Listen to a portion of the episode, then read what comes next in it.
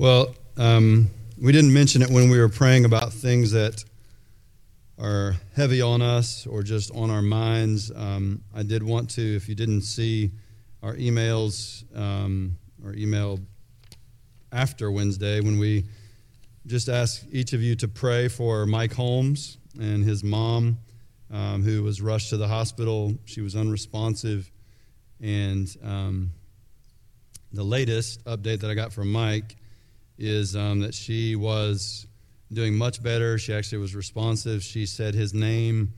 Um, she was interacting, and they'd moved her from ICU to a regular room.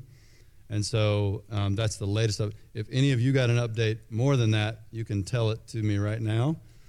Um, but but know that, and I know that Mike felt good enough with the care that was being given to her that um, something he was already scheduled to do with his wife he, got back here and then woke up yesterday really early and went with her down to the hill country. So pray for Mike. Um, he may be um, a pile and a mess when he gets back, um, but that's what we're here for, right? To be here for one another. So I just want to thank God for that and then pray for our time in the Word. Lord, we are grateful again for your grace, your mercy, and the care with which you care for us. Thank you for that we don't have to try to twist your arm to care. Lord, that you know all that we need. You know our frailties. You know our weaknesses. And, and you knew um, what Mike's mom needed in terms of care. Uh, we know that she's in a regular room, or we, we, she has been in a regular room. We know that that doesn't mean that there aren't still more difficulties and ups and downs. And so we pray for your grace to abound um, to bring about patience, um, to uh, even for uh, his mom Brenda to behave with the doctor's um, plan of treatment and care and, and, so forth. And pray that you would sustain and perhaps even use this uh, time today in the Hill Country with Meredith and, and a few others um, just to encourage and to put wind in their sails and be reminded of your goodness, your faithfulness as we open your word, Lord, and we consider something we don't often consider, pray, Father, you might give us receptive hearts through attentive ears so that you might have us as your worshipers as we leave this place. We pray this in Jesus' name. Amen. Well, throughout um, this year, we will pause whatever sermon series we're in. We're currently in a portion of Luke um, to give um, attention to a once a month preaching and practicing series that we're calling Practicing the Withness and Way of Jesus. Um, practicing the withness is another way to say abide in Him. And what does that look like? And what I can tell you is that won't look like just up in my headspace, that it will be an embodied practicing His presence um, yes, often that's reminding ourselves of his presence, but then also how do we put ourselves in his path? How do we follow the ways of Jesus um, to enjoy and cultivate that relationship? Each month we'll teach on and test drive. That is the encouragement. Um, it's not mandated to you, but it is, hey, let's test drive this practice out. For some of you, they're going to be brand new. Some of you, I've been doing these for decades kind of deal, but we can always tune in to the Lord through these practices. And we're doing this, test, teaching and test driving on a different spiritual practice, habit, rhythm, discipline, whatever you want to call it. Um, rhythm of renewal, because ours is an embodied faith. Our very mission statement at this church it's Christ's great commandment, great commission. Love God with all your heart, soul, mind, and strength. Love your neighbors yourself and make disciples. But our mission actually is not just that, it's to live out his great commandment and great commission. Live out entails embodying it, embodying loving God with all my heart, soul, mind, and strength, embodying loving my neighbor, which would mean actually getting to know or be around my neighbors. And yes, I know the passage, and prove to be a neighbor with whomever God brings me in their path of, and to embody the seeking out of living out what it looks like to make disciples, and as we would say, to be a disciple making ambassador, to represent that one that we're celebrating enter Jerusalem on Palm Sunday and who will go to a cross in our place and who will rise again and who has ascended and he's returning. He is our Savior. He has bought us with a price, and therefore my whole life is His. And these are simply ways to practice that. Because we have some things operating against us the world, system, the flesh, and the devil that would say, No, why don't you be more allured with these things? This is when you really grab hold of life. This is where the real gusto is. In fact, Satan would love for you to say, That's right, you got your ticket punched to heaven. Take it easy. Enjoy, enjoy. God would tell you to enjoy, but not in the same deceptive ways. And so these practices help us not go the false way.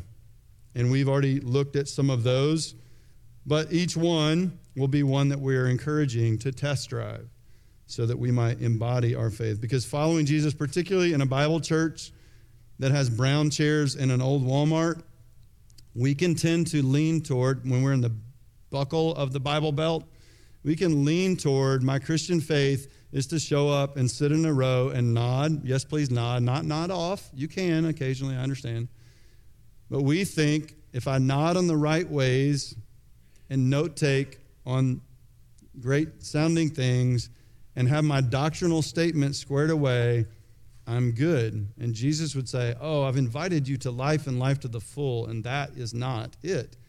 Yes, try to stay awake, take some notes, but, but may it be because we are seeking to go, Lord, what do you want me to do in response to your word? What do you want me to do in response to your person? What do you what would you encourage and invite what are you inviting me to to cultivate this relationship that you gave your life for? And this month, we are inviting us, every one of us, into the, the practice of fasting. Hmm. Wah, wah, wah, we all have that response, or most of us have that response, because as one guy was reading, he said, Fasting is the kale of the spiritual disciplines. It's like, yeah, we know it's good for us, but we ain't searching for it on the menu. Okay? I think I ac- accidentally had kale yesterday. accidentally. It tastes like dirt. Um, anyway, here's what I want to tell you. My wife, she's not here, so I get to use one of my favorite words because I think this is so much of what we want in the Christian life. We don't want it to be this, what it seems like a lot. Well, yeah, I know, I know what it is, but mostly it's just boring. My favorite, one of my favorite terms to use is visceral. So Day isn't here, so I might say it 38 times. Okay? But I would tell you that of the spiritual practices, disciplines, whatever you want to call them, fasting may be the most visceral. Some of us don't know. You need to look up right now. What does visceral mean? Well, I'll give you, you, you understand it because when you're in a certain place and something hits you, um, you hear some really awful news about a loved one, you have a visceral response. It's not just cognitively, boy, I heard that my loved one has been diagnosed with cancer or that my child is in a really hard place or whatever. You feel it all over. Fasting is the spiritual practice that you will and I will feel all over. Now, it's not just feeling, it will hit our minds and it will get into the nooks, the crannies, the depths of our desires and longings. Fasting, when entered into, can do quite a work on us. And I would tell you it's a redemptive and gracious work and not one to go, ah, fasting. Now, that being said, it is a discipline. It is a, I need to take this step, and then I need to not be tempted to, I mean, I'm going to be tempted but not leave. I need to take the next step, whatever, that kind of deal. We need to follow through with it in embodied practice. Um, here's another reason why I would say visceral uh, it's because it involves not just body, it involves your appetites, your longings, your desires, your nerve endings. And fasting tests what matters most to me and you. And it trains us to love God, not partially, but with our all our heart, soul, mind, and strength. Our first three practices in January was prayer, and February was meditating on Scripture. And the third one this past month in March was confession. Fasting, I want to tell you this, is not a solo practice. Fasting actually must be practiced in conjunction with at least these three practices. Otherwise, it's just a weight loss plan or a willpower religion thing. Okay? For fasting to be Christian, or as Jesus would encourage it, it's not going to be just, well, just hold off on eating. There has to be a, a bigger why. there, has, there has to be uh, that which has greater depth than let me skip a few meals. All right? Also, I need to repeat this one corrective caution. We'll say this in various ways each month. We come to it. But none of these spiritual practices are ways to get things from God. We don't pray, so now we have God on the hook. And we don't fast, which means I'm super serious, God, to now you owe me. And let me say, that's very tempting. In fact, we don't have time to cover it today, but if you look at the chapter 58 in Isaiah, basically that's what they are saying to God. God's saying, Hey, you're fast. I know you're fasting. That's not the kind I'm looking for because here you are saying, Well, we, here we are. Here's what we did. Where are you? Why didn't A plus B equals C that is for me? And God says, That's not the point. That's not what I'm looking for. I'm looking for, in fact, He mentions things uh, outwardly showing His love to neighbor, caring for the poor, working on you know justice for others that kind of thing. He says that's the fast i'm looking for. He says what i want is an embodied whole life response to me. So we don't do it to get things from god. We also you need to hear this we don't do these things to save ourselves. We cannot justify ourselves before god. The gospel is clear. We are all sinners who fall short of the glory of god and his standards or what we deserve because of our sin is death or eternal separation from Him. But the free gift of God, which is all it can be, we can't earn it, can't merit it. The free gift of God is forgiveness and eternal life in Jesus Christ and Him alone. So now, these practices are ways for us to enjoy and to cultivate the relationship that He initiated, paid for, made happen, and now we are bound to Him forever. We are secured in Him. And He says, now, here's some ways that you can connect with, draw near to, tune into, connect with your Lord and my Lord. And as Paul would say in Philippians, and we can keep striving to grow, to gain Him, to know Him more and more, and to lay hold of that which was He already laid hold of for us in Christ Jesus. In other words, the richness of the Christian life is found in truly following him, practicing his withness, practicing his ways, including, we're going to almost sound like we contradict ourselves in just a second, including the way of fasting. Because Jesus himself fasted before his temptation. But then as we get into it in just a second, you'll be like, wait, but then he gets questioned for why he and his disciples don't seem to fast. Okay, so to frame our time today, we're going to use two questions, utilize two questions to help us hear the essence, and I want you to hear the invitation. The essence and the invitation of Christian fasting. Those two questions are number one, Jesus was questioned, Jesus, why don't your disciples fast? Which means you're allowing it, you're for it, they're following your way because that's what you did with your rabbi. Your ways don't include fasting. But John the Baptist disciples did, the Pharisees, lots of people were fasting. Like, why don't, first question, why don't your uh, disciples fast? And then the second is what we would ask today. Well, why would we fast? Why would we fast? Okay, so let's get into our central text. Turn to Matthew chapter 9. Um, Richard Foster, who's written um, kind of the, you know, one of the pillar books on spiritual disciplines, celebration of discipline. Um, he would say that this is the central text. John Piper, who's written a book called The Hunger for or A Hunger for God, which talks about fasting and connecting with God through fasting and prayer, they both would say this is the essential central passage on fasting. My mind would have jumped to Matthew um, 6, which uh, we will cover very quickly. Um, but Matthew chapter 9, there's just four verses. Um, in verses 14 through 17, let's see that first question Jesus, why don't your disciples fast? Matthew 9 14. Then the disciples of John came to him, asking, Why do we and the Pharisees fast, but your disciples do not fast?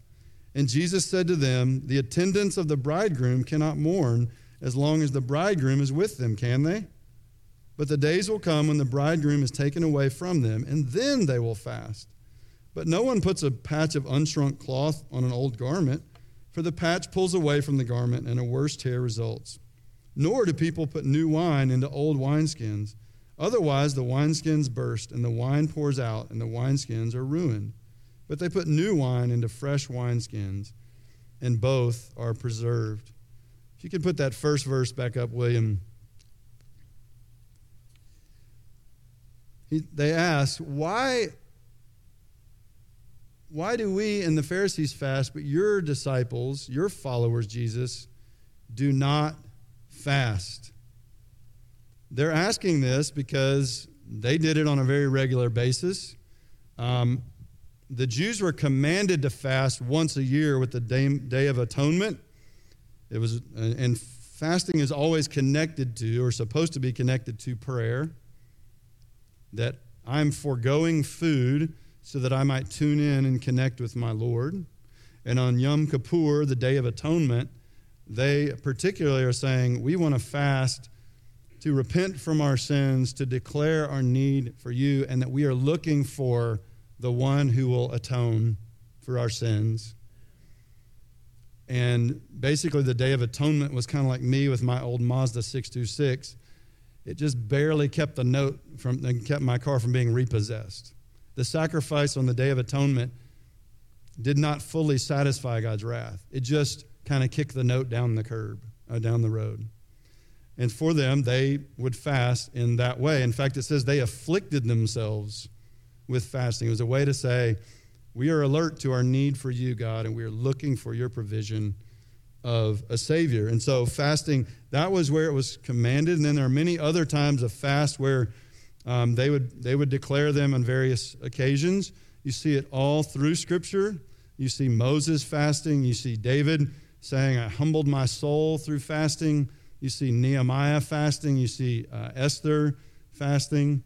Um, there were times, often it's uh, fasting would be associated with sorrow over sin or uh, a way of, of heightening, intensifying our lament over a loss, or it would, in, in the types of fasting would be personal or communal.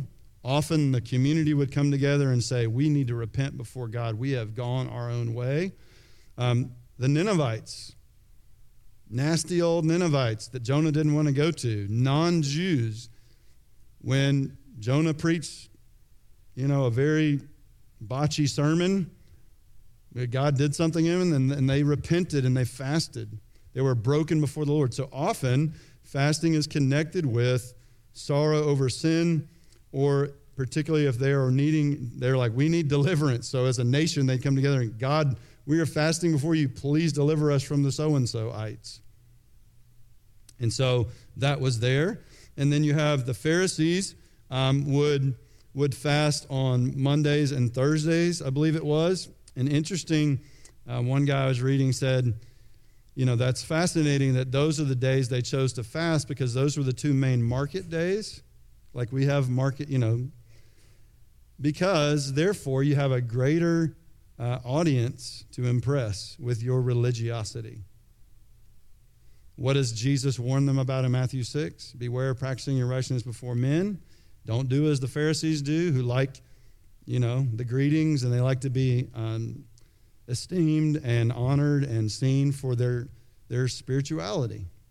He's saying just guard against that. But they did that on Mondays and Thursdays. Christians, as tradition went forward, I'm not sure exactly why, but it seems like Wednesday and Friday through the history of the church, believers in Christ and part of the church fasted as a regular practice. And maybe they chose that just to say, we, um, Christian fasting is different than the traditional old covenant relationship with God kind of fasting. And we also don't want to be associated with those looking to, you know, look good in front of others. So they chose Wednesday and Friday. Maybe. But we know that it's part of and been part of fasting. And Jesus, when he addresses it in Matthew 6, he assumes fasting. Fasting was commanded for the Israelites. Fasting is not commanded, but it is highly commended. I want you to hear that. That's why I want you to hear it as an invitation. I don't want you to hear it as a mandate. Go and do this and go and do it twice a week. You're not going to hear that.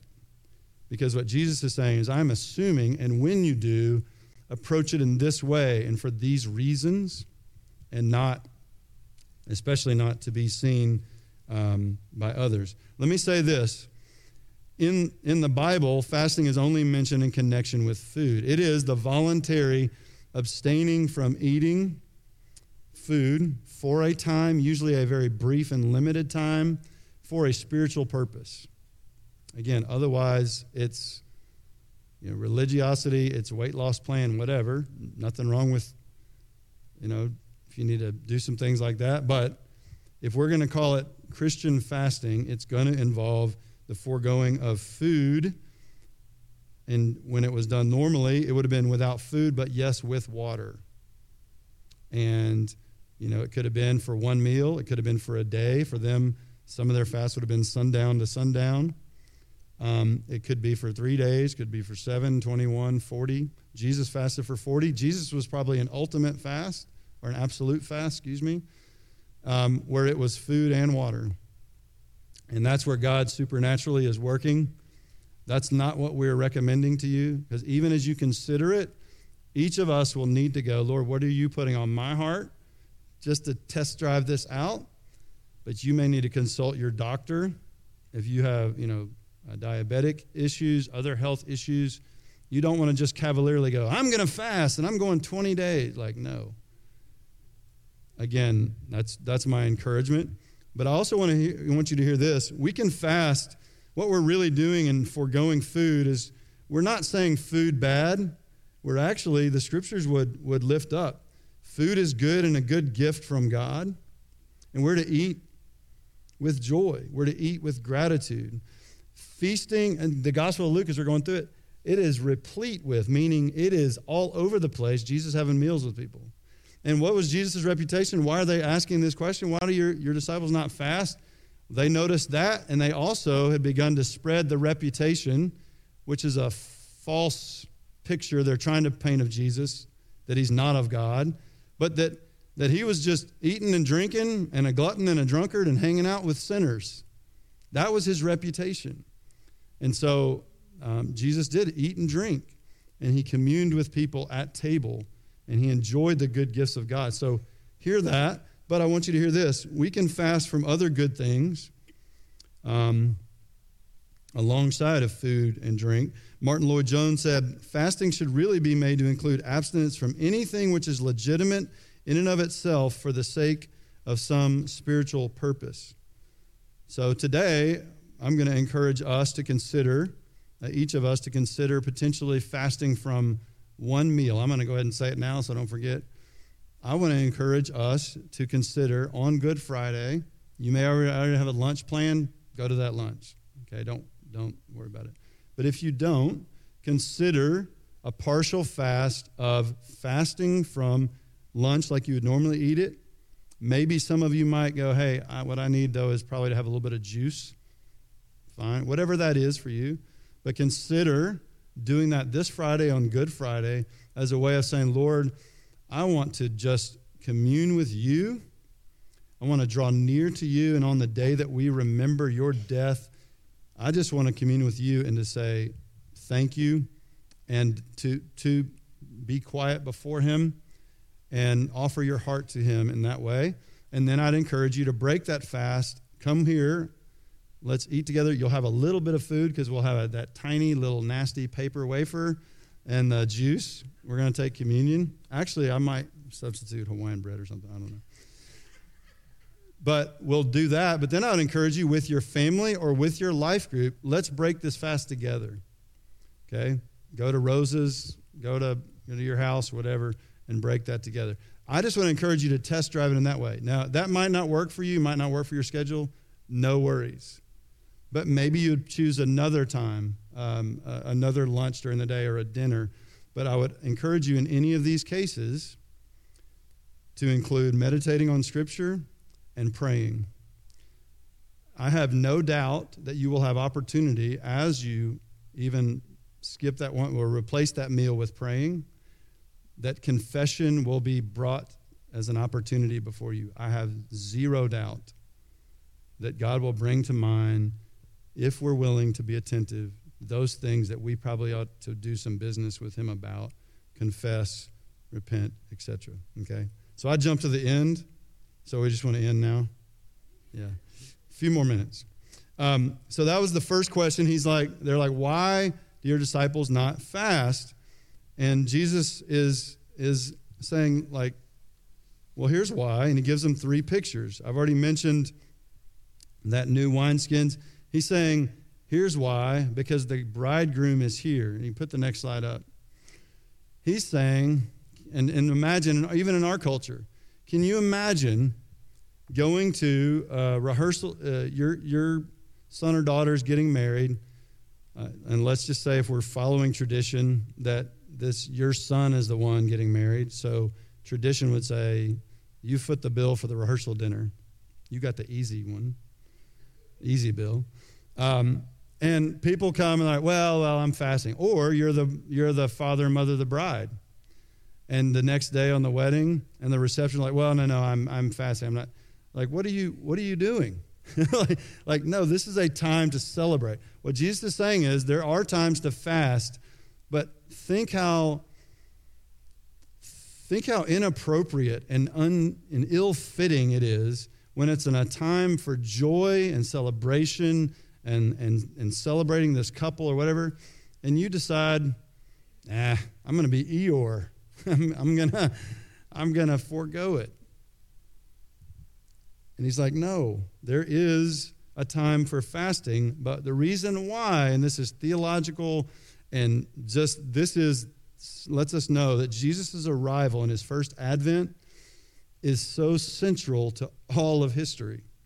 He says, because you've always been waiting for the bridegroom to arrive, you've always been waiting for the Messiah to arrive.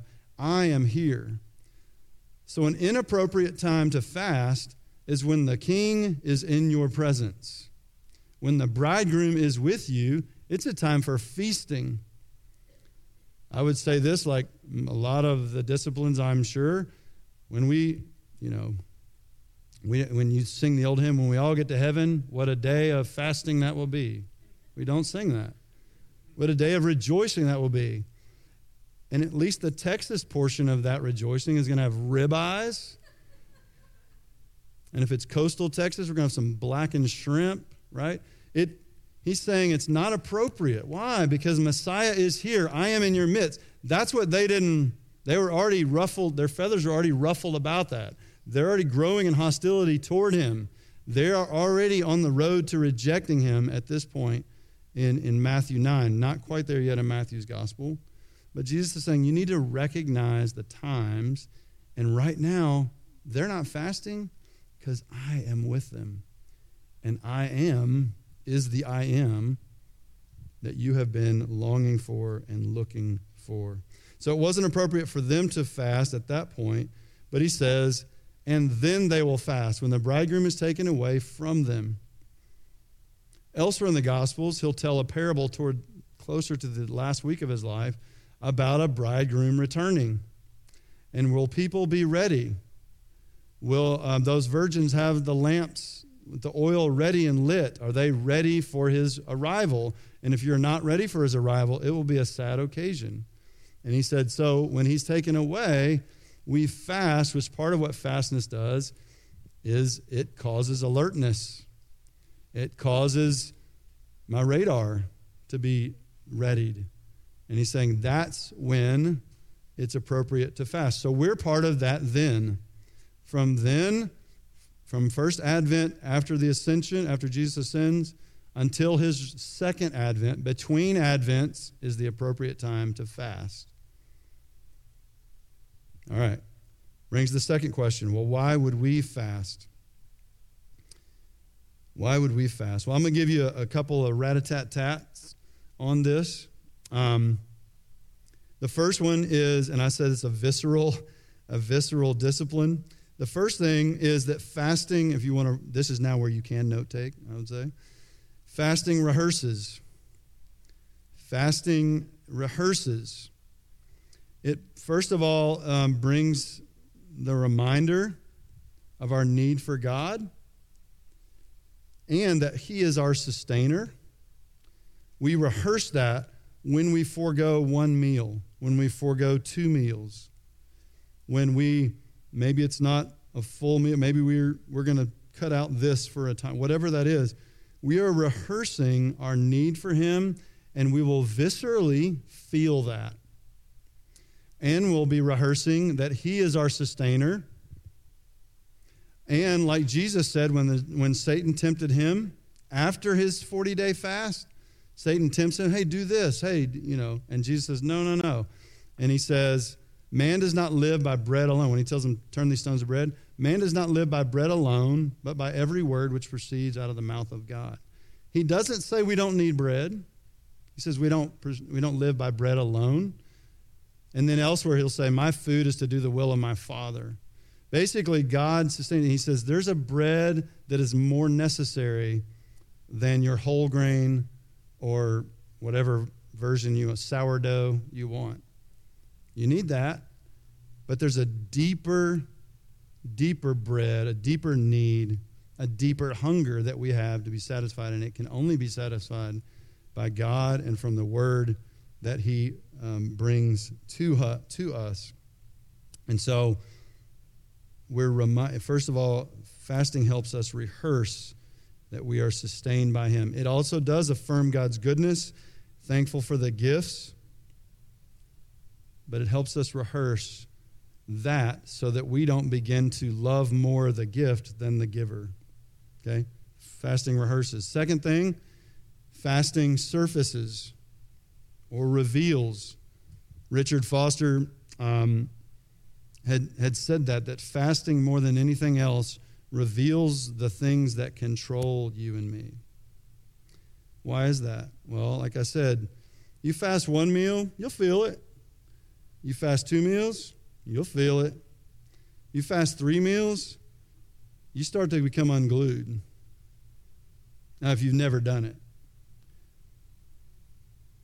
and those nerve endings, it surfaces that there are things that we have allowed to control us. There are appetites that have become um, amplified in our understanding of their importance.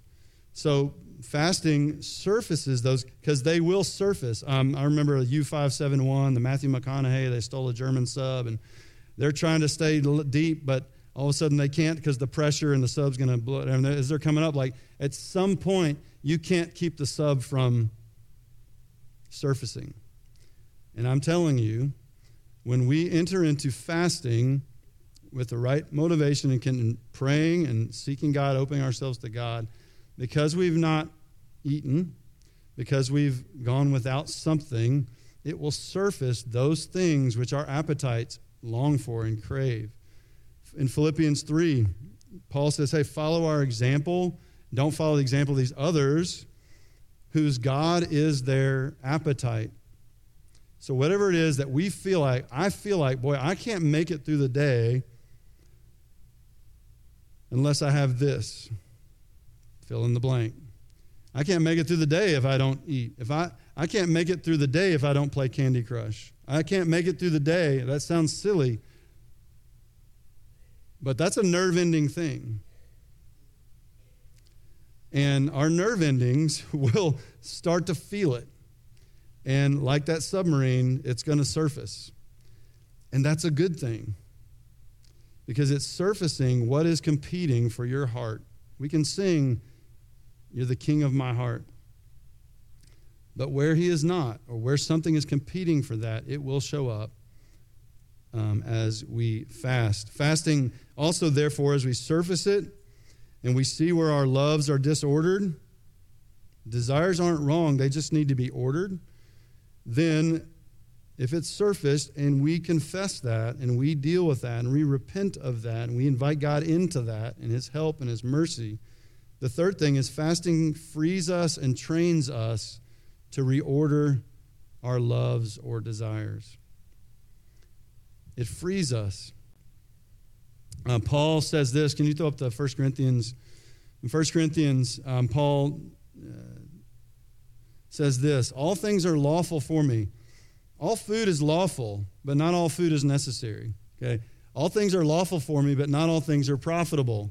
All things are lawful for me, and here's the key, but I will not be mastered by anything. I will not be mastered by anything, meaning it rules me. It's actually too important to me. And again, think beyond food as well. If you're fasting from food, you will feel it. And that's a good thing. But the other fast I'm going to encourage us to do in a couple weeks involves digital. I think that will actually unnerve more of us than the food. And I think it'll be really, really good for us if we're willing to embrace. As God surfaces, He wants to, it's not to pound us about it, it's to free us from it and to say, Return to your first love. Seek me first, and all these things that are lawful and good, they'll be added to you in their proper place. But this allows us, it frees us, and it trains us to reorder our loves and put things in their proper place. Uh, in addition to that, fasting sharpens our affections. And now being freed, it allows us to give ourselves to those things which matter more and matter most, which for the most part, we have desired to do them and maybe done them in fits and starts, but we have dulled those affections. We have, we have dulled the desires that God put in us to know Him and to make Him known and to, and to give our lives away in serving others and empathizing with those who hurt and moving toward instead of running from or shielding from. That we can have our affections that He made for Him to be sharpened, to be more alive, if you will. Which brings me to the last one fasting. And I get this from John Piper. His book is called a hunger for God. He would say at the core, what fasting is all about is homesickness. And he would say that fasting awakens our deeper hunger for God and our longing for home. And that's truly what it is. Also in Philippians 3, where Paul's saying, hey, watch out, don't let your belly be your God or your appetites be your God. He's saying, why is that? Not just like try harder and don't, don't give yourself to those things. No. Food is good, sex is good, friendships are good, work doing well in work is good, all that's good. Just don't let those become the ruling appetites of your life. Why? Because your citizenship is in heaven. That's why we use the term ambassador here. This is not our home. And, and fasting can enable us, as he surfaces those things, and then he frees us from the entanglement of things and where those things that we run to to dull our discomfort, to numb us. I mean, most of us, if we're honest, for years, we are just coping day to day. Now, a lot of days, it's just hang on to God and hold on, okay? But I think we also have trained ourselves when I feel uncomfortable, when I have to wait five minutes at the Olive Garden, let me grab my phone. Or if I have to wait an hour longer, I'm going to go nutso. And I need to show this. Put the, the hangry up there for me. One of my favorite commercial campaigns is Snickers. It says, Who are you when you're hungry? But, but it talks about, oh, he's hangry again. She's hangry. Right? I just want to tell you if you Test drive fasting. You're inviting the very likelihood of experiencing hangry, and it will be a gift from God. It won't feel like it, I mean, the commercials are like all of a sudden you just become, and they'll put some celebrity and they just can't deal with people, and they, and they give you a Snickers and everything's solved. We know that's a silly thing, right? But it's brilliant because it's like, yeah, what they're doing is shifting us doing the harder work of really taking a look at what's deeper. Just, well, let me just eat and I'll be better. Yes, sometimes we just need to eat. That's how God made our bodies. But I can almost guarantee you, if you fast for a couple of meals, hangry will show up. But remember now, it's a gift from God because what He's wanting to show you is you have a deeper hunger in your life that can't be satisfied by the food you intake. And be willing and courageous to ask me what it is, to seek that out, and be tuned into me. And that's what Piper is saying. Fasting ultimately can awaken our deeper hunger and longing for God and our home with Him. And I know if I mention you going home sometime, if you're you've still got you know family, parents or grandparents living, and you go elsewhere, you go down over the river and through the woods to grandma's house. We go. I bet you I, am fascinated. I love to ask this question. I ask it um, Friday night at a neighbor night out in our neighborhood because people were from different countries, Latvia, Ukraine. And I said, Tell me your favorite. If you were going back home, what would be the meal you would want? Immediately, they're there. They're thinking of, you know, potato latkes, which I wouldn't want to eat. You know, they're thinking of that favorite meal. They're thinking of their loved ones. And that's what I want you to hear. The invitation to this fasting is to consider the gift that it can be because it causes us to rehearse that this place is not our home, that our stomachs are not our sovereign, that God indeed is good and He provides you with something. You, you realize how much more we will enjoy food and the people He's put in our life simply by reminding ourselves and rehearsing. It's a gift from God, but don't let me make the gift more important than the giver. And when He surfaces the hangry, be willing to hold on and say, God, meet me here. And oh my goodness, God, I can't believe I have those kinds of thoughts. Can't believe that that bitterness is within me. Please forgive me. And in so doing, His grace will be abundant and His mercy will be felt. And then, therefore, we can, in that small sacrifice, we're rehearsing what we're going to celebrate all this week. We're rehearsing that we have a gift that's greater than the gift of fasting and hangry, the gift of eternal life because of the sacrifice, the self denial and sacrifice Jesus was willing to make on our behalf on the cross. I'm going to ask the worship team to come up. We're going to rehearse that by singing the song Cornerstone. What I want you to pay attention to, if you don't get our emails, sign up for them. We'll send out an email this week that will have some of this as well as some tips on fasting if you've never done them. Um, kind of some cautions, that kind of deal. And my encouragement would be if you're willing, join any of us who would do it and just consider fasting on f- this Friday. And during that meal, during that time, don't surf the internet and don't play Wordle and whatever else. Pray. And when you feel uncomfortable, say, God, I feel uncomfortable. And when you feel unnerved, say, God, meet me in my nerve endings because I'm about to go crazy. But eventually say, also, Lord, I don't want to obsess about that. You have me here in this moment, and I have other friends and family as part of this church who are doing this. What do you want to do in my heart? And how can I respond to you? Would you stand? We're going to sing Cornerstone to the one who gave his life for you and for me, worthy of our whole response.